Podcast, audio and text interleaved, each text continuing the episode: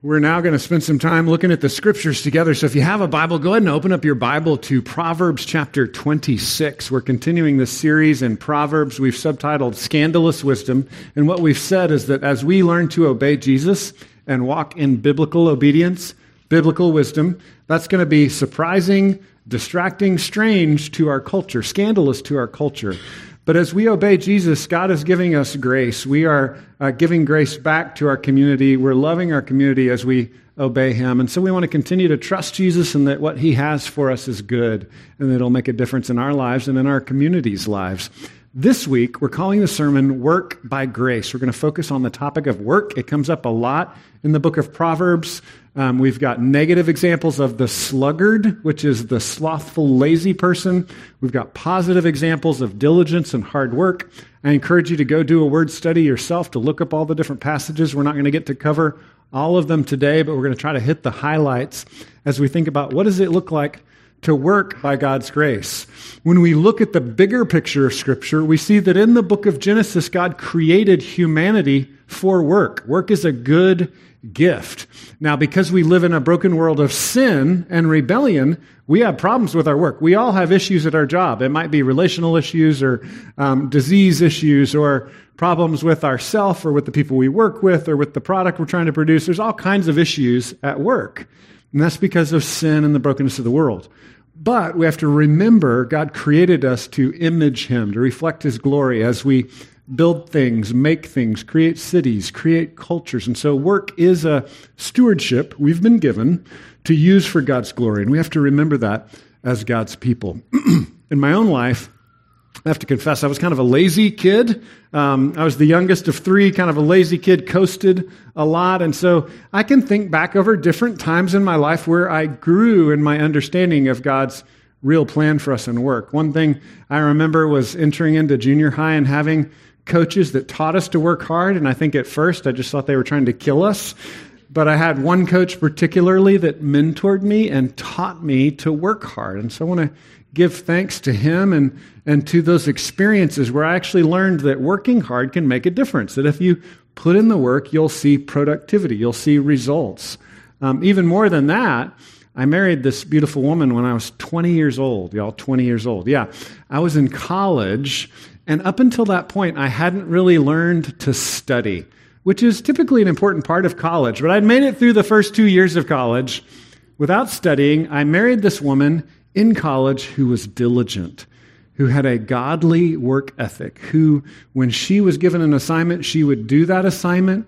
She would get the syllabus and write down everything on her calendar. She would buy the books. She would prepare ahead of time with, yeah, she'd buy all the books. She'd, She'd buy pencils, she'd buy pens, she would read her books.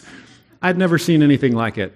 And as a young Christian, I had this theology of like, oh, okay, I know work is good, but it was kind of abstract. And then God gave me the gift of seeing this model, right? Of actually seeing, like, oh, this is what that looks like. And I'm so thankful because now my job, a large part of it is, is studying and teaching. I wouldn't be able to do what I do now if I hadn't learned to work and to study uh, in college when I was 20 years old and, and married my wife. You've probably had similar experiences in your life where someone mentored you, or you saw an example, or you learned about the theology of work, and, and you've grown in your understanding that work is actually a gift. Our text today is the negative example, okay? It's the negative example that shows us what not to do. So we're going to look at the text in Proverbs 26. It's verses 13 through 16. I think it's around page 540. If you're opening up in your black Bible, you can grab one of those black Bibles under the chairs. 540, 544 maybe, but it's Proverbs chapter 26, verses 13 through 16. We'll see the negative example of someone who does not work, someone who is lazy. A sluggard is the phrase that's used a lot in the text. It's like a sloth, it's like someone that doesn't do anything. It's kind of a mocking, poetic text where we're supposed to see this bad example and say, oh, I, I don't want to be that, right? So let's read the text. Proverbs 26, 13 through 16. The sluggard says, There's a lion in the road, there's a lion in the streets. As a door turns on its hinges, so does a sluggard on his bed. The sluggard buries his hand in the dish, it wears him out to bring it back to his mouth. The sluggard is wiser in his own eyes than seven men who can answer sensibly. So we've got a, a, smattering of negative examples here. The sluggard, we don't want to be the sluggard. We want to work hard. We want to work for God's glory. But you and I, we recognize we live in a broken world. And so the only way we can really work for God's glory is by His grace, recognizing that He's come for us, that He's saved us, He's forgiven us, He's redeeming us, He's making us new. When we recognize that grace, we call that faith. When we trust in the kindness and the grace of God, that changes our hearts and it gives us the ability to begin working with whatever broken circumstance we have for God's glory. Now, I want to make this clear before we move on. My wife and I were talking about this. She's like, I appreciate you using me as a positive example, but you got to be careful because sometimes those of us that are very diligent can make an idol out of work, right? So, just to be clear up front, we are not saved by being lazy, and that's the primary thing we're talking about today, but we're also not saved by our hard work. We're only saved by the work of Jesus. Jesus is our hope. And because Jesus is our hope, we can then rest when it's time to rest and not think that we're the ones holding the world together. And we can also work hard knowing that He will use our work for His glory.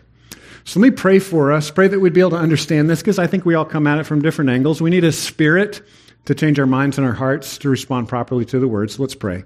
God, we ask that you would change us. We ask that you would fill us with your Holy Spirit so that we would hear your word and we would respond to it, seeing that you are good and you are kind to us, that you love us, that you've given us Jesus. Thank you for the ultimate work that you've done, dying on the cross for our sins, rising from the dead, proving that we live in a world of hope. So, Lord, we pray that you would help us to, to live hopefully, to believe hopefully, and therefore to work by your grace. And we pray this in Jesus' name. Amen. All right. Well, the goal is work, right? Hard work, consistent work, joyful work. It's pretty high bar, right? And as I said, the only way that we can do this is if we believe and trust day by day, moment by moment in God's grace. So as we move through Proverbs 26, we'll reference some other Old Testament passages. We'll reference also some New Testament passages. But we have our basic outline from Proverbs 26. And here's the basic outline. Laziness makes excuses. That's the first point. Laziness makes excuses. Second point is that laziness forms bad habits. Laziness forms bad habits. And then the third point is that laziness is pride. Laziness is a kind of pride. So, number one, laziness makes excuses. And, I would counter this working by grace is understanding that good work flows from the hope that God's grace brings, right? So, laziness makes excuses. There's a lion outside. I'm going to get killed. Grace says, yeah, the world is dangerous, but Jesus has redeemed you. He's risen from the dead. You can conquer this dangerous world for his glory. So laziness makes excuses. Proverbs 26:13, the sluggard says there's a lion in the road, there's a lion in the streets. It's repeated in Proverbs 22:13, the sluggard says there's a lion outside, I shall be killed in the streets. What is the lazy person doing when they say this? They're saying I can't go to work. Or maybe I'll go to work, but my heart won't really be into it. I won't work hard. Or maybe I'll go to work, but I'm going to do it grudgingly because this, word is, this world is dangerous and it's unfair. There's a lion outside. Now, we want to be careful and be nuanced as we interpret Scripture, right? Are there actually lions outside? You're like, eh, no, maybe. Uh, I see confused looks. Okay, I got some bad news for you folks. All right, let me put up the picture here. This is a mountain lion, and they have actually spotted mountain lions in central Texas. So, not sure about Jerusalem, but here, yeah, there are lions outside, and they might eat you. Here's, here's where I'm going with this. I'm not trying to discourage you. What I'm trying to show you is that the excuse making is often tethered to reality, right? Here's how you might say it. But Dave, you don't understand. My boss is terrible. And I might go visit your workplace and I'm like, yeah, your boss is terrible. That's a horrible place to work. But what does Jesus call us to? Colossians 3 says, man, if you're a bondservant, if you've got the worst job you could possibly have in first century Rome, work heartily as unto the Lord. Don't work for your boss, work for Jesus. So the scripture says, because of the grace of God changing this broken world, we can work even though a lion might eat us on the way to work, right? And just to be clear, there are not tons of mountain lions around here locally. We spot them every once in a while. I think it was like four or five years ago, somebody in Temple or Belton had their poodle eaten by a mountain lion. It doesn't happen all the time. You're probably going to be fine, right? But here's another way I would say it, right? You might get hit by a bus tomorrow. Does that mean you don't go to work? You might fall dead just because the danger of your job, man. Some of you guys are soldiers. You work in the most dangerous job someone could work in, right? But you still go to work. We all have different dangers that we face. The sluggard says, I'm not going to do my work because it's dangerous. But the godly person says, Yeah, my work is dangerous, but I'm still going to work for the glory of God because I'm ultimately trusting in God and not trusting in my safety, trusting in Jesus. And that's the incredible hope that the gospel gives us that Jesus has conquered sin and death.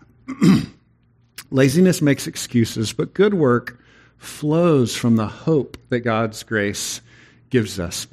One of my favorite parables has always been Matthew 25, the parable of the talents. And I think this plays this out. It kind of shows another lens on this idea of laziness making excuses versus God's grace giving us the strength to work past our excuses. And so in Matthew 25, the parable of the talents, we've got this master giving talents of silver. And so in the ancient world, a talent was a big amount. It was like a weight of, of silver, a large amount, you know, like being given gold bars or silver bars. Now, in our modern language, we use the word talent now to mean gifts and skills, right? Because we recognize from this parable that Jesus was giving a parable to show that we've all been given different skills and opportunities and job circumstances in life. And we can take those and invest them and spend them for God's glory, or we can hoard and hide from the world saying, God is unfair, there's a lion outside. And so in the parable of the talents, you've got two guys that take what they're given, they invest it, they make more money, and they give it back to the master. And they're, they're like, hey, look, we invested and made more for you. They give glory to the master. They trust the master and they do something with what the master's given them. The third person in the parable of the talents says, I know the master is harsh and unfair and takes what does not belong to him. And so what does he do? He buries his talent. He takes it he buries it. He doesn't spend it. He doesn't invest it. What does the master say? Anybody know the story? The master's like, well, since, since you said I'm harsh and unfair, I'm going to judge you according to what you believe about me. Since you believe I'm not gracious, I'm not going to show grace to you then. And it's a spiritual parable. The flip side of that is as we trust in God's grace, that frees us to live our lives with reckless abandon, to actually invest what God has given us. If you don't trust in God's grace, you're always going to spend your life looking over your shoulder, wondering when He's going to bring down the hammer because you don't trust Him, you don't trust the world. We live in a hard world, and I know some of you have terrible jobs, and I'm sorry. Pray, right? 1 Corinthians 7, Paul's like, yeah, if you're a bondservant and you can get free, of course, get free, right? But He's really clear in 1 Corinthians 7 don't use your bad job as an excuse to not trust God. You can trust God in your bad job, and you can take some kind of step to honor the people you work with, to honor the bad boss, to whatever those circumstances are. You can take some kind of steps to say, I trust in God's grace more than my circumstances. So I'm going to work for the glory of God. So the sluggard says there's a lion outside. You may not be saying that. You might now that I've shown you the picture. There are some lions around here, right? But typically we don't say that, right? So what do we say? What are our excuses? What's the monster that you think is going to kill you? What's the circumstance of your difficult job? What's the problem you're facing? I think it's really helpful to name it because a lot of times that just renders in the back of our head. It's like floating around back there and it's causing us to act weird, but we're not really being honest about it about what we're scared of or we're frustrated by or we're you know thinking might ruin everything it's really good to just name those things like what are the excuses that you have to not work hard to not work joyfully excuses you have to not give your heart and soul as colossians 3 says to Work heartily as if you're working for Jesus and not for this bad boss. What are the excuses that you have? Go, go through those. Write them down in a journal. Share them maybe with your spouse or with a friend that can encourage you in the gospel. Share those things with the Lord. Another way to say this is what are the fears, right? What are the things you're afraid of? Are you afraid of getting hurt? Are you afraid of not being paid well for what you're doing? Are you afraid of being dishonored at work? Maybe it's happened already and you're afraid it's going to happen again. Are you afraid of being betrayed or stabbed in the back? You need to name what those things are and then replace that with faith and say, okay, these things are real and they will hurt. And Jesus will cry with you as you grieve and lament through these things. They're real, they're not something to be belittled. But you know what, Jesus, you're better. I trust you more. As it says in Romans 8, the, the glory that we are headed towards when we see Jesus face to face doesn't even compare to the suffering of this current time. It doesn't mean the suffering's not real. It doesn't mean we don't cry over the suffering. It doesn't mean we don't ask our friends for help in the suffering. I need help. Will you pray for me? Will you come with me? But we can trust that Jesus is bigger than the pain and the suffering of our current situation. So then, as we go through that process, then we then we can kind of have the consciousness, the the freedom to say, okay, what's the next thing I can do? What's the next thing you can do to glorify God with your work? It may be working harder. It may be praying for the best of your unit, your company, the operation that you're working with. It may be saying, man, how can I glorify God by doing really good work, even though I don't necessarily trust these people I work with, but I'm going to do really good work and try to glorify God and try to do my best for His honor and His worthy. What's that next step that you can take at work? It may just be smiling at work, right? Maybe God's calling you to be cheerful, to be joyful at work. What is the next step that you can take? Um, Proverbs also tells us, we saw this a few weeks ago, to go look at the ants. If you need a little motivation, look at the ants, observe the ants, look at how hard they work, look at how they don't need to be whipped or told what to do, but they go to work and they do their thing, right? It even says the ants, these dumb bugs, plan ahead. They work today so that they have extra, so that when the hard times come, they'll be able to survive. Ephesians 4 gives us more detail about this concept of working ahead, right? Ephesians 4 28 says, Let the thief no longer steal Rather, let him labor, doing honest work with his own hands, that he may have something to share with those in need. So let me, let me put this in gospel language. The believer says, Yeah, the world is crazy, and I have been hurt at work, and my job might be kind of messed up. But because of God's goodness, I'm convinced that God loves me. This world is a world of grace and abundance.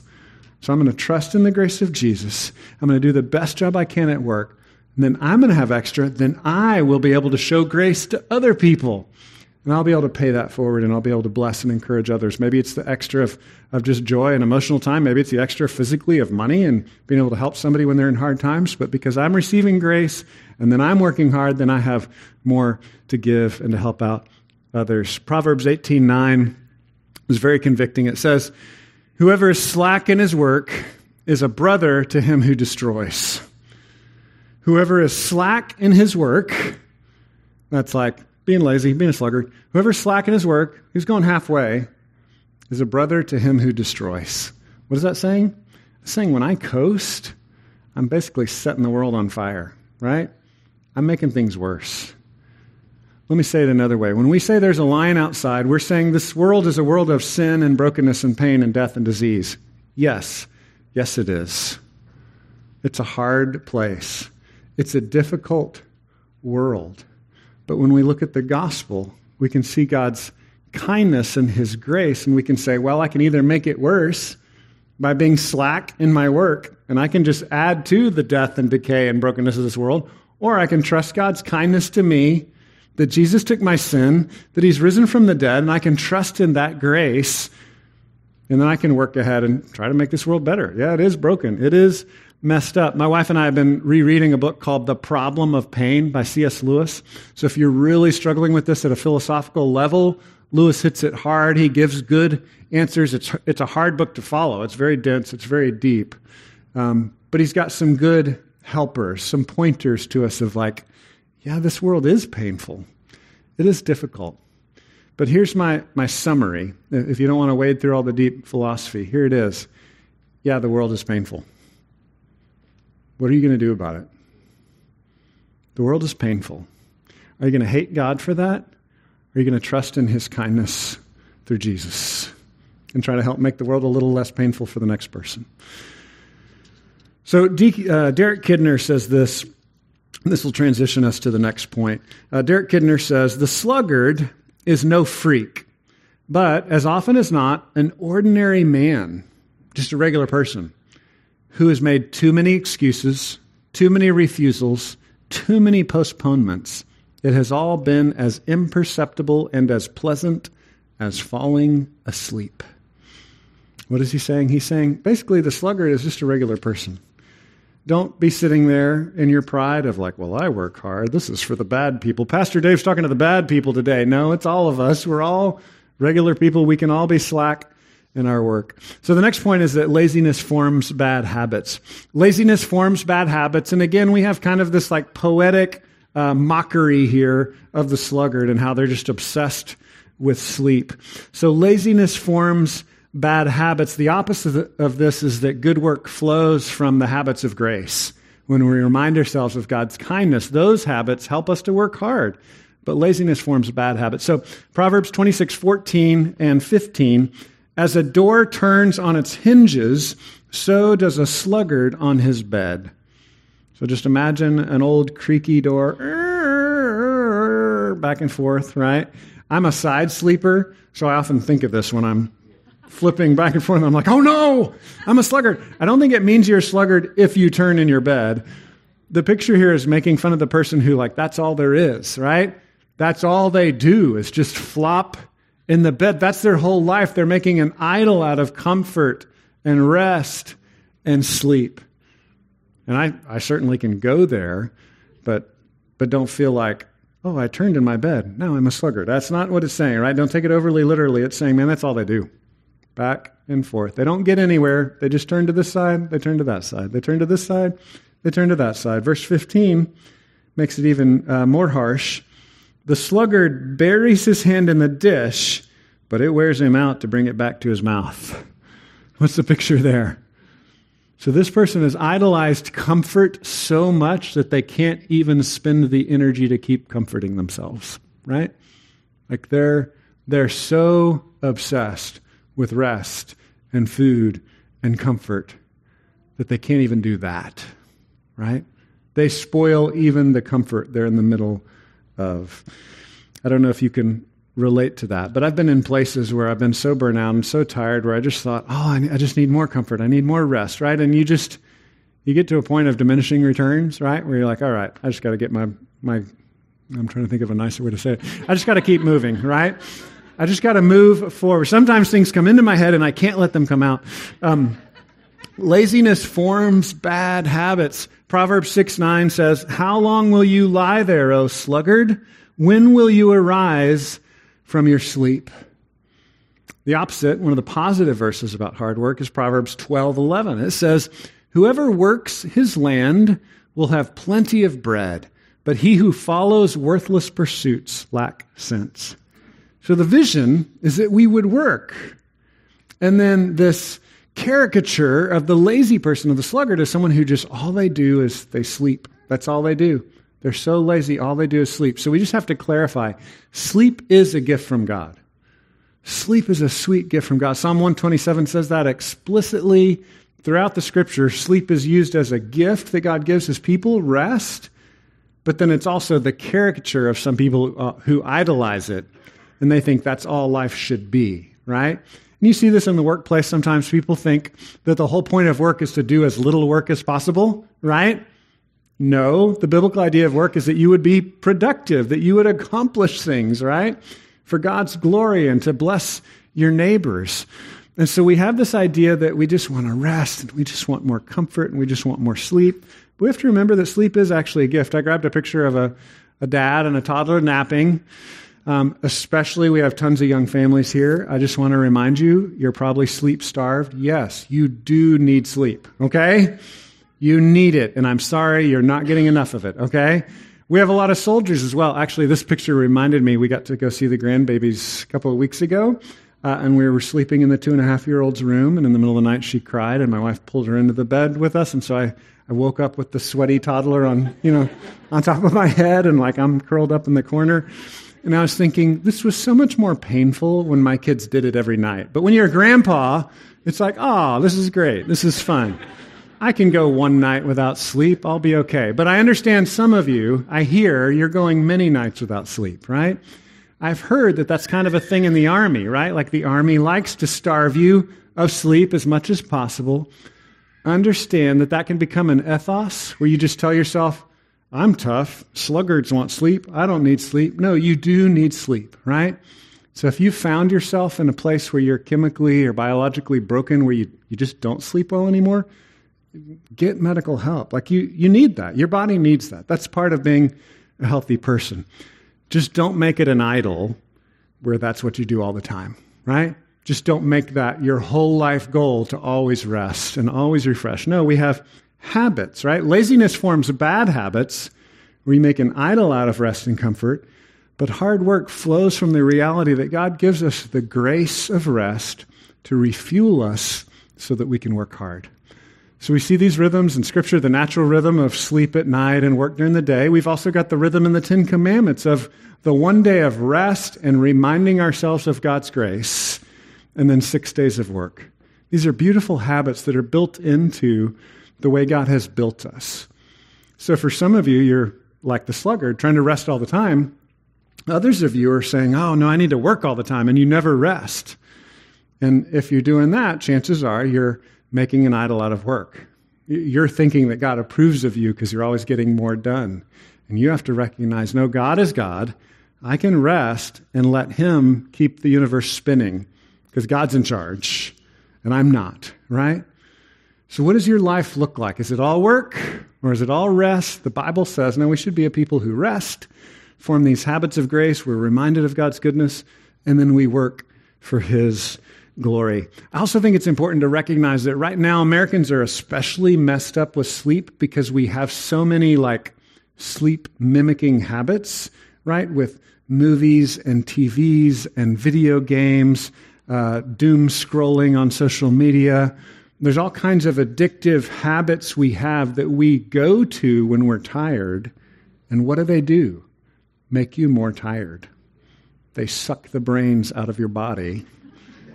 They make you more tired, right? Like those things are fine in moderation, but don't go to them as a form of rest. I think that's so dangerous. I find myself doing that. I know people do that all the time. Oh, I'm so tired, I just want to veg out. That's the wrong time, right? You need to go to those things from a place of strength, not expecting them to give you rest, because then you're robbing yourself of sleep. You're, you just keep going, you just keep doing it, right? And you're not actually resting. So build proper balance into your life where you're resting, you're reminding yourself of God's goodness, and then you're working out of that rest. So rest well, work hard. Rest well, work hard. Good work flows from reminders of grace. And some of the basic reminders of God's grace, habits of grace that we talk about a lot, but I'll just re say these are worship, like you're doing right now, right? Weekly worship is a great part of that. I think the weekly nap after worship is a good thing to engage in as well, right? I try to do that every time I can. Jesus took naps, okay? If you don't believe me, read the Gospels. Good homework assignment. Jesus took naps. Rest is good. We're made for it worship together with God's people, remind ourselves of God's grace, His kindness to us in the gospel. He died for us, He rose for us. Read the scriptures, pray, tell God you need Him, rely on Him. These are all good habits of grace. Okay, the third point laziness is pride. Laziness is pride, but good work flows from the humility of God's grace. So, verse 16 the sluggard is wise or wiser, the sluggard is wiser in his own eyes than seven men who can answer sensibly. What's he saying? He's like, you got seven guys that are like, you know, reasonably smart, sensible men. The sluggard thinks he's smarter than all of them. What is that saying? We think we can beat the system. This one really hurts me. this one cuts deep. I struggle with this. I can outsmart the system. I don't need, I don't need rest. I don't need to work that hard. I don't need to rest that much. I can outsmart the system, right? I can navigate through the middle. I can figure out a way to beat the system. He's like, that's a, that's a sign of laziness. You're prideful. You, you think you can do what nobody else can do, right? And you, you might have exceptional gifts. You might be able to work harder or work smarter than the next person, but you are still dependent on God's grace. You are still a creature that He has made with limitations. And you and I, we are dependent on Him. We're not as wise as we think we are. And so, as we learn real humility, as we learn to be small before God, God is holy, I'm not holy. God knows everything, I don't know everything. God can do everything, I can't do everything.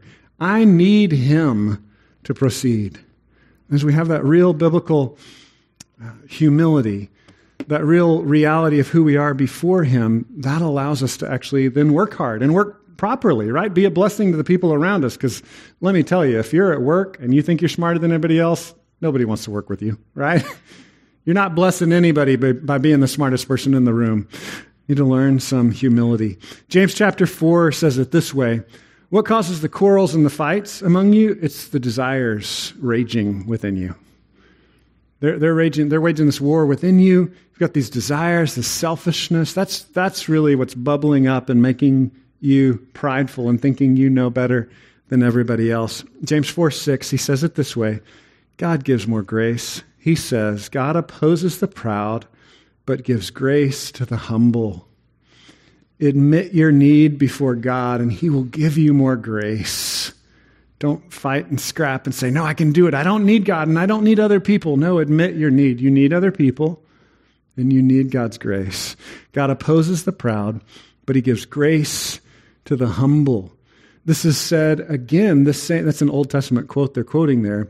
It's also quoted by Peter in 1 Peter 5. Peter says in 1 Peter 5 5, God opposes the proud but gives grace to the humble. This is a section where Peter is telling other leaders in the church how to lead. He says, Don't lead in such a way that you're lording over people, that you're domineering. Lead humbly. It's a beautiful example that Peter gives because Peter, as the great apostle, the rock of the original church, right? he writes this letter to other leaders in the church and he says, I'm just another leader. I'm just one of the dudes. And I'm telling you, don't think you're better than other people. But follow the example of our chief shepherd. If you want to lead, if you think you've got something to give to other people, if you've got some brains or some strengths and you can lead other people, follow the example of Jesus, our chief leader, the one who washed our feet, the one who died on the cross for our sins the best cure in the world for our pride to actually serve other people in love. One of the best ways to get over thinking you're wiser than everybody else is to serve, to say, how, how can I wash feet in this situation? How can I just serve people? How can I sacrifice myself for the good of the other people in the room? Proverbs 3:34 is where this originally comes from and the translation doesn't sound exactly the same because it kind of went through Hebrew to Greek into the New Testament quotes there in James and 1 Peter. But Proverbs 3:34 we studied a few weeks ago. To the scorner God is scornful, but to the humble he gives grace. So are you going to be scornful? Are you going to be proud? Are you going to humble yourself and admit, I don't I don't have it figured out. I need I need God's help. One of my favorite passages at the end of the first Peter passage is humble yourselves therefore under the mighty hand of God so that at the proper time he may exalt you casting all your anxieties on him because he cares for you. Casting all your cares on him because he cares for you. So two things we see about living out humility and not being prideful right? As i said before serving like jesus letting Jesus be your example, but also here he says an active prayer life of humble dependence. I'm casting my cares on Jesus.